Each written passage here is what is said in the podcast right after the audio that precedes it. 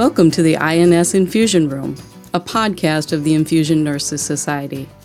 The Infusion Nurses Society is recognized as the global authority in infusion therapy and is devoted to setting the standard for infusion care.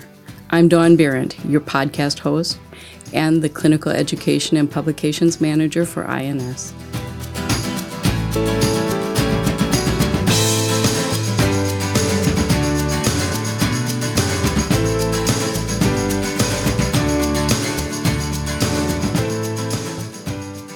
Welcome to this episode of the INS Infusion Room. My guest today is Sue Weaver, the new president of the INS Board of Directors. Welcome, Sue, and thank you so much for joining me today. It's an honor to be here in the INS Infusion Room. Tell our listeners about your current employment and your passion for infusion nursing, Sue. Yes, Dawn, I am passionate about infusion nursing, and I currently am a nurse scientist at the Hackensack Meridian Health Ann May Center for Nursing and at the New Jersey Collaborating Center for Nursing, which is New Jersey's Nursing Workforce Center. At Hackensack Meridian Health, I'm an active member of the vascular access team, implementing policies and procedures on updating them based on the new INS standards of practice. Now, I want to ask you to tell us about your new role as INS president of the board of directors. Certainly, Dawn. I am honored to follow Angie Sims and begin my one year term as president of the Infusion Nurses Society. I am very fortunate to have a great dedicated board of directors team to work with. The members of the INS 2021 2022 board of directors are President elect Max Holder, and he lives in Texas. Our presidential advisor, Angie Sims, who lives in Oregon. The secretary treasurer, Joan Coden, who lives in Ohio. I always want to say Iowa. I don't know why. She lives in Ohio and Nancy Bowles, who is a director of at large who lives in Kentucky and works in Virginia. Angela Skelton, a director at large who lives in Texas, and Dr. John Garrett, a public member who also lives in Texas. We pledge to work together as a board to attain the INS organizational goals this year. Sue, we are so happy to have you as the new president. Would you like to tell us a little bit about your presidential theme? Certainly. During my term, I hope to inspire my INS colleagues with my presidential theme research your passion. And I look forward to sharing my passion for research and my work with Healthy Nurse, Healthy Nation, and my recent interest in the healthy work environment. Now, I know many nurses don't get excited about nursing research, but for me, ever since graduating from a diploma school, I wanted to be involved in research. As my career progressed, I became increasingly weary of reading the beginning and the end of research articles and not understanding the middle. So in 2011, after more than 30 years as a nurse, I began working on my PhD. At the beginning of my research studies, I was advised to research whatever you're passionate about. So I would give the same advice to infusion nurses. Research takes time and energy, so research something you love. My initial research focused on the administrative or evening and night supervisor role, which was a role I held and loved for many years. Even though this role has been present in hospitals since 1901, no research had been conducted on the impact supervisors have on nurse and patient outcomes. So I started with a pilot study. I interviewed 10 administrative or house supervisors in New Jersey to better understand their role. My findings were the first to empirically identify the responsibilities of administrative supervisors along with the need for nationwide research to better understand the role. Starting with the pilot project is a great first step. Remember, the best innovation, performance improvement, EBP, or evidence based practice projects and research is generated by you, those directly involved in infusion care. So maybe if you have not conducted research before, start your journey with holding a journal club, reading and critiquing research articles. When reading these articles, think about how you would have conducted the study. Then start with conducting a performance improvement project on topics that excite you or are in your area of expertise. There was a simple quality improvement or performance improvement project that was conducted nurses in our nurse residency program at my organization. After completing the IV course and learning the proper steps for inserting short peripheral catheters, these nurses recognized that nurses on their units were not always using chlorhexidine to cleanse the IV site. They noticed that if nurses did not get the IV on the first attempt, when they tried the, to start the IV at another site, they used alcohol to cleanse the site because they had already used the one chlorhexidine swab that came in our IV start kit. So the aim of their project, which followed the plan, do, check, act steps, was to increase compliance with cleansing IV sites with chlorhexidine. The nurses worked with the nurse manager, to obtain additional chlorhexidine swabs and place them right next to the bin with the IV start kit. A simple project that made a big difference. That's a really good example of bedside process improvement. And it was really meaningful. And until we asked the question, why are we using alcohol as the prep? It wasn't understood. And then that was discovered and change was brought forth. Very good. Let's move on and let's talk about the new normal after the pandemic. Is there such a thing, Sue? Oh, the new normal after the pandemic. You know, many of you know New Jersey got hit especially hard with the COVID 19 pandemic. Um, we have nine acute care hospitals in New Jersey. And we had an onslaught of COVID 19 patients. We reverted to pandemic charting, and now we're trying to get back to this new normal. During the pandemic, we didn't have our policy regarding changing peripheral IVs when clinically indicated.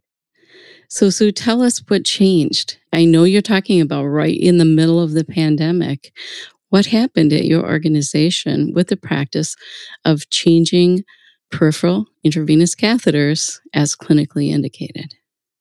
So, before the pandemic, we were still changing short peripheral catheters every 96 hours. We knew the INS standards were to change when clinically indicated.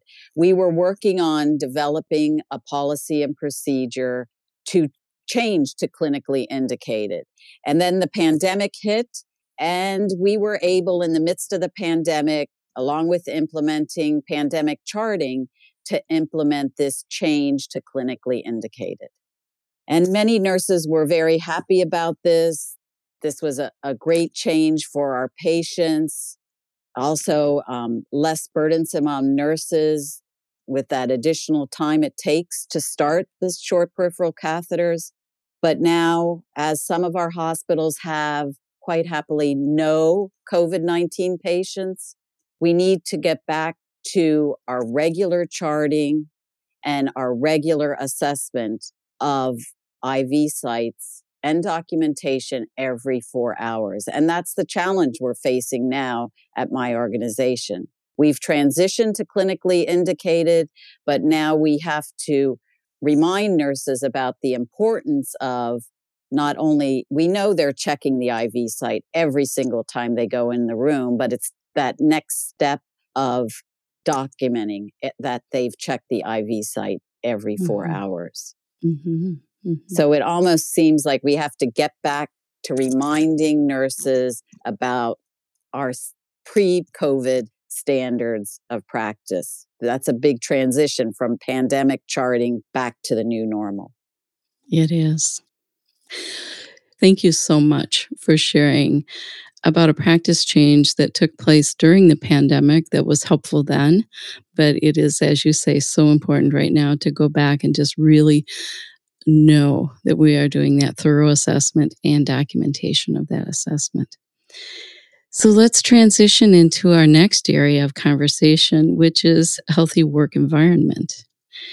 And now I know that this is something that you're truly passionate about. Tell our listeners what is healthy work environment and, and the standards that surround that topic.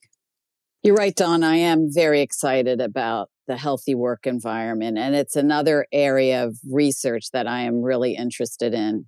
According to the American Nurses Association, a healthy work environment is one that is safe, empowering, and satisfying and allows nurses to provide quality patient care. In 2005, the American Association of Critical Care Nurses had the vision to establish the six standards of the healthy work environment. And those standards are skilled communication, true collaboration, effective decision making, appropriate staffing, meaningful recognition, and authentic leadership. And I think often about my past work environments. And maybe you think about it too. Like if you had perfect, appropriate staffing, like when I worked in the ICU, if I had my perfect two patients, I was good. But if the manager was yelling at me, the doctors would throw down the chart and not even communicate with me. If you didn't have all those other standards, it was not a healthy work environment. So, yeah, yeah, I had two patients. I had good staffing, but it was a stressful work environment because people were nasty and yelling. So, I think these standards are very meaningful to me, and I hope you'll find them meaningful also. AACN, the critical care nurses, also developed an 18 item instrument with six subscales that measures these healthy work environment standards. So now I want you to think about your work environment and these standards. And let's just talk about one of them. Let's talk about meaningful recognition, which is mutual respect through mutual recognition to promote the value that each person brings to the organization. In our research on the healthy work environment, we asked clinical nurses and nurse managers how they recognize others and how they like to be recognized at their organization. And I especially like what one clinical nurse told us. And I'm going to quote her. Sometimes the acknowledgement doesn't feel big enough. And sometimes when somebody acknowledges you in a way it just gives you that extra wind behind your sails to pick it back up and keep going. Still gives me chills when I read that quote. Anyways, do you agree with this clinical nurse? The nurse managers told us that recognition has to be meaningful to how the person wants to receive it. So think about meaningful recognition at your workplace. And I'd also encourage you to take advantage of the INS Awards and Recognition Program. Also, for more information about the healthy work environments, check uh, out the article in the March April issue of our Journal of Infusion Nursing. The article is entitled Emotional Hazards of Work, and it was written by Deborah Boyle and Marlene Steinheiser. And they talk in detail about the standards. I think the healthy work environment is very important. But I also think it's very important for us as nurses to take care of ourselves. I think this summer is a perfect time to start with self care. Now, I know that you are interested in Healthy Nurse, Healthy Nation. So you just created the perfect segue into that topic. Tell us about Healthy Nurse, Healthy Nation. Yes, Healthy Nurse, Healthy Nation is another passion of mine. And I just want to start with the background on that, on how that got started. The American Nurses Association conducted a health risk appraisal of registered nurses, which showed that nurses in the US were overweight, did not get enough sleep, or eat the recommended daily amounts of fruits and vegetables, and had high workplace stress. In recognition of this shocking, alarming, upsetting information, the ANA created Healthy Nurse, Healthy Nation in May 2017. So let's think about how we can become healthier infusion nurses. It is important to recognize that everyone's journey to becoming healthier is different. And it is not just about nutrition and physical activity. Healthy Nurse, Healthy Nation has five fundamental indicators of wellness rest, nutrition, physical activity, quality of life, and safety. Now, when I first joined Healthy Nurse, Healthy Nation, I realized I wasn't getting enough sleep. Life was so busy that I would often do one more thing at night, sacrificing sleep and feeling exhausted in the morning. I recognized that getting enough sleep is just as important as exercise and eating nutritiously. So I started tracking my sleep, went to bed a few minutes earlier each night to finally reach my goal of seven hours of sleep. I now consistently get seven hours of sleep, even though it may be challenging at times, especially when I'm going to be visiting my twin grandsons this summer. So currently, with Healthy Nurse, Healthy Nation, I'm working on being more mindful. Think about this. Do you remember your car ride to work today? What were you thinking about the last time you inserted an IV catheter? When you were on a Zoom meeting, were you doing anything else other than listening to those who were speaking? Often I had trouble and have trouble remembering my car ride to work. Or when baking a cake, I lose count of how much flour I added. Or when playing tennis, I can never remember the score. And I love to multitask when on a Zoom meeting. But Healthy Nurse, Healthy Nation introduced me to mindfulness, and things are starting to change for me just this week, when playing tennis, I knew the score because my mind was in the game. I now try to push thoughts about what I'm doing after tennis and just focus on the game. Honestly, though, being more attentive during Zoom meetings and conference calls is still a work in progress. And I must be honest, when I'm listening to the INS podcast, I'm usually on the treadmill. So INS has partnered with Healthy Nurse Healthy Nation and really encourages infusion nurses to join. And there's an abundance of resources on Healthy Nurse Healthy Nation. And it's free for all nurses. You do not have to be a member of the American Nurses Association to join. Healthy Nurse Healthy Nation members have access to so much such as a healthy survey with immediate results in form of a heat map. New blogs are posted every month on wellness topics and other healthy nurse journeys. Life events like Twitter chats and discussion boards. I particularly like the Healthy Nurse challenges each month, and I receive text reminders of what I should incorporate into my day. The June Healthy Nurse, Healthy Nation Challenge focuses on quality of life. And the challenge is called Decompress. Where's your happy place?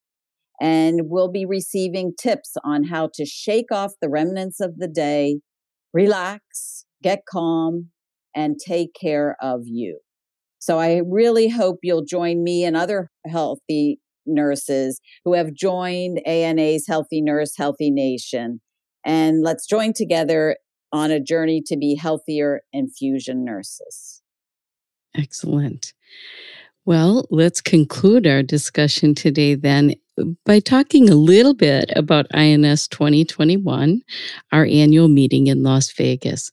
What are some of the sessions that you're looking forward to attending? First of all, Dawn, I'm so excited to get back to an in person meeting, to see all my friends and colleagues in person. Maybe we can even give some hugs to each other, right?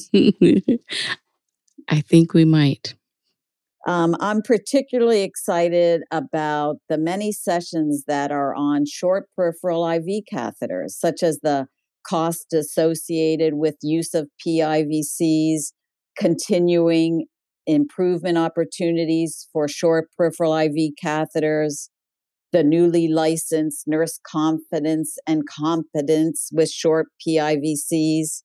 And of course, I am excited to attend Dr. Jeanette Adams' session on clinical trials and also Dr. Leslie Kelly's presentation on more than resilience, finding joy at work. Because we know joy and resiliency and joy at work are really an important part of the healthy work environment and for us to be healthy infusion nurses. So I really look forward to seeing everyone in August at the INS annual meeting.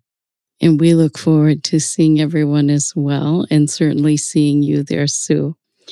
Do you have any closing thoughts for our listeners today? Just enjoy the summer, try to take time for some self care, and I look forward to meeting everyone at the INS annual meeting. Thank you, Sue.